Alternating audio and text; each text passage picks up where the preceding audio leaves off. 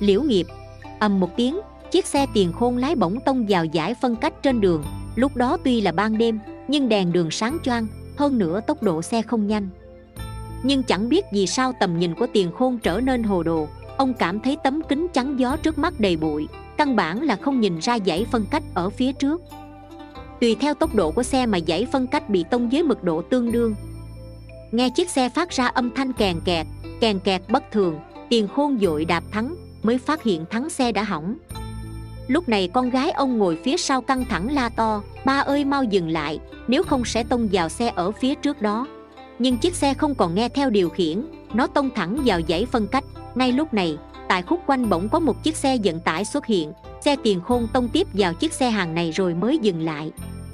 Màn đụng xe nguy hiểm xảy ra trước mắt đã nhanh chóng thu hút người quanh đó bu lại xem. Lúc này đã 9 giờ đêm mọi người đều cho rằng chắc người lái xe say rượu nên mới xảy ra tai nạn như thế.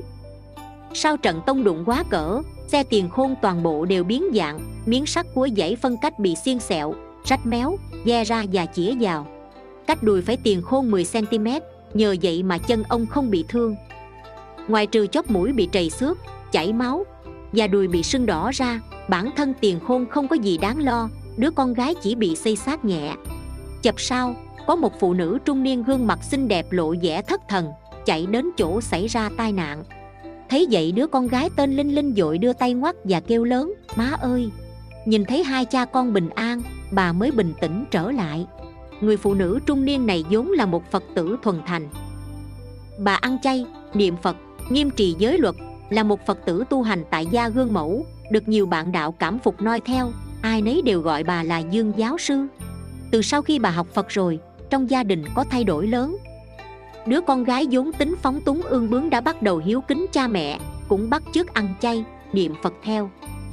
Cả nhà đồng tu, chắc chắn trí huệ xuất hiện, chồng bà càng dốc sức ăn chay phóng sinh. Họ học phật chưa đầy 4 năm, đã trở thành một gia đình phật hóa, sống gương mẫu và hạnh phúc đến nỗi nhiều người nhìn vào phái thèm muốn ước ao. Vì sao gia đình phật hóa này lại gặp tai nạn bất ngờ như thế? Sự tình phát sinh bắt nguồn từ một tháng trước sáng hôm đó, bà dương đi chợ, người bán rau có ý tốt tặng cho bà mớ đậu ăn thử. Đậu này nếu ăn sống thì không ổn. Bà dương do không rảnh nên đã ăn sống, kết quả bà bị thổ tả, sức khỏe suy yếu khó kham. Do máu huyết không đủ, chứng đau lưng của bà tái phát. Hay tin này rồi, tôi vốn là thầy thuốc diệt nghĩa chẳng từ nan, liền dội đến nhà bà chẩn trị. Kết quả, chứng đau lưng đã thuyên giảm. Lúc này trời đã khuya khi tôi giả từ ra về, bà dương liền nhờ chồng và con gái hộ tống tôi về nhà. Họ đưa tôi về xong, trên đường quay về thì xảy ra hiểm nạn như thế.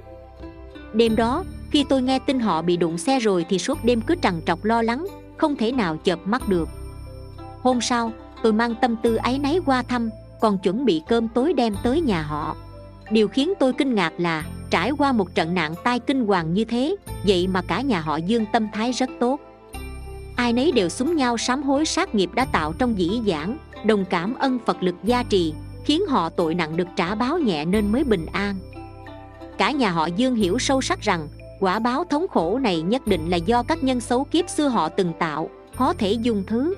Kinh đại bảo tích nói, giả sử trải qua trăm ngàn kiếp, nghiệp đã tạo không mất, nhân duyên hội đủ thì quả báo đến liền thọ. Phật vì chúng ta tuyên thuyết chân lý thường hằng bất biến của vũ trụ nguyên nhân xảy ra tai nạn xe bất ngờ này bắt nguồn từ một lỗi lầm thê thảm. Giờ tôi xin kể ra câu chuyện nhân quả này để mọi người thêm kiên định đạo tâm, cùng dứt ác hành thiện. Truy về nguồn cội té ra hạt giống không lành này được gieo vào đời thanh, thuở xa xưa đó, bà dương. Tiền khôn và đứa con gái linh linh đều là nam nhân, đồng kết bái huynh đệ, đối với nhau thân thiết như ruột thịt. Lúc đó cả ba đồng làm quan cho triều đình, họ cư xử chính trực với người, không dung túng giả ngụy do vậy mà đắc tội với những kẻ có tâm địa tiểu nhân. Nhóm quan bụng dạ xấu xa này âm thầm cấu kết, lợi dụng trong tay đang có quyền lực, đã nhiều phen ám hại hồng loại trừ ba người này, xem họ như cái gai trong mắt. Nhưng bao lần lập mưu gian đều không đạt thành. Cuối cùng, trong một vụ xử trọng án đoạt quyền soán dị, đám quan ác này đã rắp tâm giá họa du quan cho ba người là đồng đảng phản tặc và đã ngụy tạo vật chứng, nhân chứng đầy đủ. Kết quả, triều đình lập tức truyền lệnh truy nã ba người này được mật báo trước nên kịp thời đào nạn trốn vào thâm sơn. Nhưng đám quan tiểu nhân không nản lòng, chúng liên kết hợp tấu với triều đình, cho bắt những bạn bè thân thích từng quan hệ mật thiết với họ, đem trừng phạt nặng, làm lớp chết, lớp bị thương, gieo hoảng loạn trong lòng người, khiến không ai dám giúp ba người này nữa. Trốn tại thâm sơn quan du vắng bặt bóng người, cả ba kẻ hàm oan không hề hay biết chuyện này. Về sau, khi nhận được hung tin các thân hữu của mình bị liên lụy, đã lãnh thảm nạn cả rồi, thì họ đồng hiểu lầm, cho là do trương đại nhân người xét xử án đã cố ý hãm hại họ. Thực ra trương đại nhân tuyệt không phải là người xấu, ông bị ép phải xử án này, nhưng ngay khi vừa tiếp nhận án, thì chính ông đã phái người ngầm báo tin cho ba người hay trước để họ kịp đào nạn.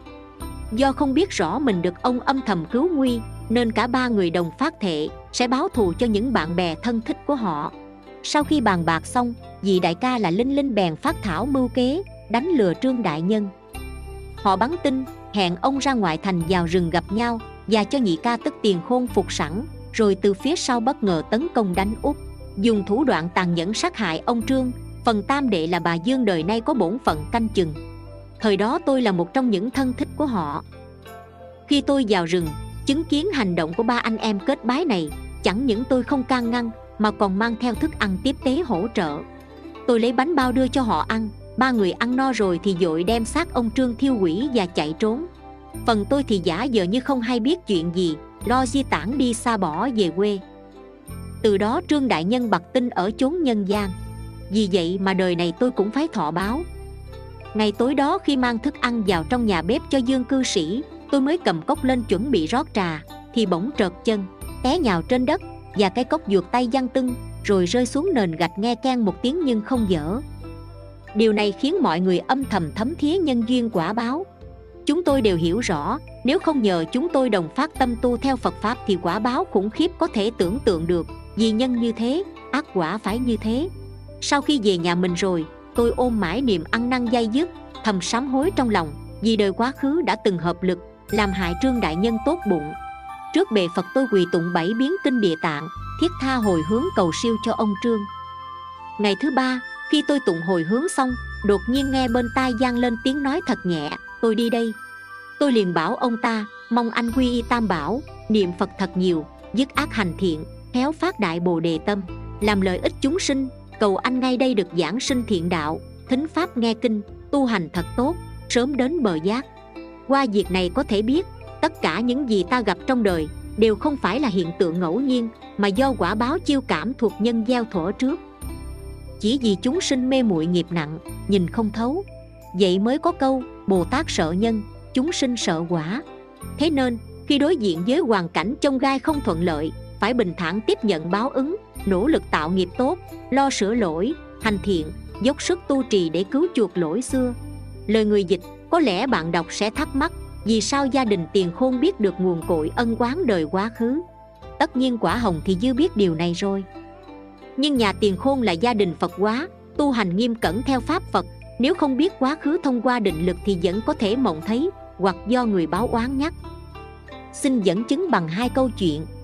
Phật tử diệu ân kể tôi nghe chỉ có người bạn, cứ than thở sao mình dướng phải nợ nần khốn khổ. Vì vậy cô đã trì kinh và chí thành nguyện trước phật xin cho mình hiểu rõ nguyên nhân từ đâu sau đó cô nằm mộng thấy kiếp trước mình vào nhà người gặp món tiền rất lớn người ta để hớ hơn cô khởi tâm tham trộm lấy, chưa kịp cất thì bỗng có nhiều người bước vào nhà. Quảng sợ nên cô này dội lao vào nhà vệ sinh, bỏ tiền vào bồn cầu bấm nước dội phi tan để không bị lộ tẩy là mình ăn cắp. Dù tiền đó chưa dùng được, nhưng tội đã tạo thành, do vậy mà đời này cô phải trả nợ liên miên thức dậy, cô tỉnh ra và nguyện từ đây tu sửa đàng hoàng, không còn than thở vì nợ vô lý ngập đầu nữa. Kể xong câu chuyện này cô nói, mình làm mình chịu chứ biết trách ai, gieo nhân xấu thì phải gặt quả không lành thôi. Một người bạn khác của diệu ân kể rằng đêm đó cô đang ngồi trì chú đại bi, thì bỗng dưng nhìn thấu xuống địa ngục, thấy mẹ mình bị hành hình thê thảm. Đang khủng khiếp vì cảnh tượng địa ngục thì cô nghe tiếng xe chồng cô chạy về và bừng tỉnh sau việc đó cô phát nguyện từ đây vĩnh viễn tu hành để thoát ly cõi khổ. Đây là việc thường xảy ra.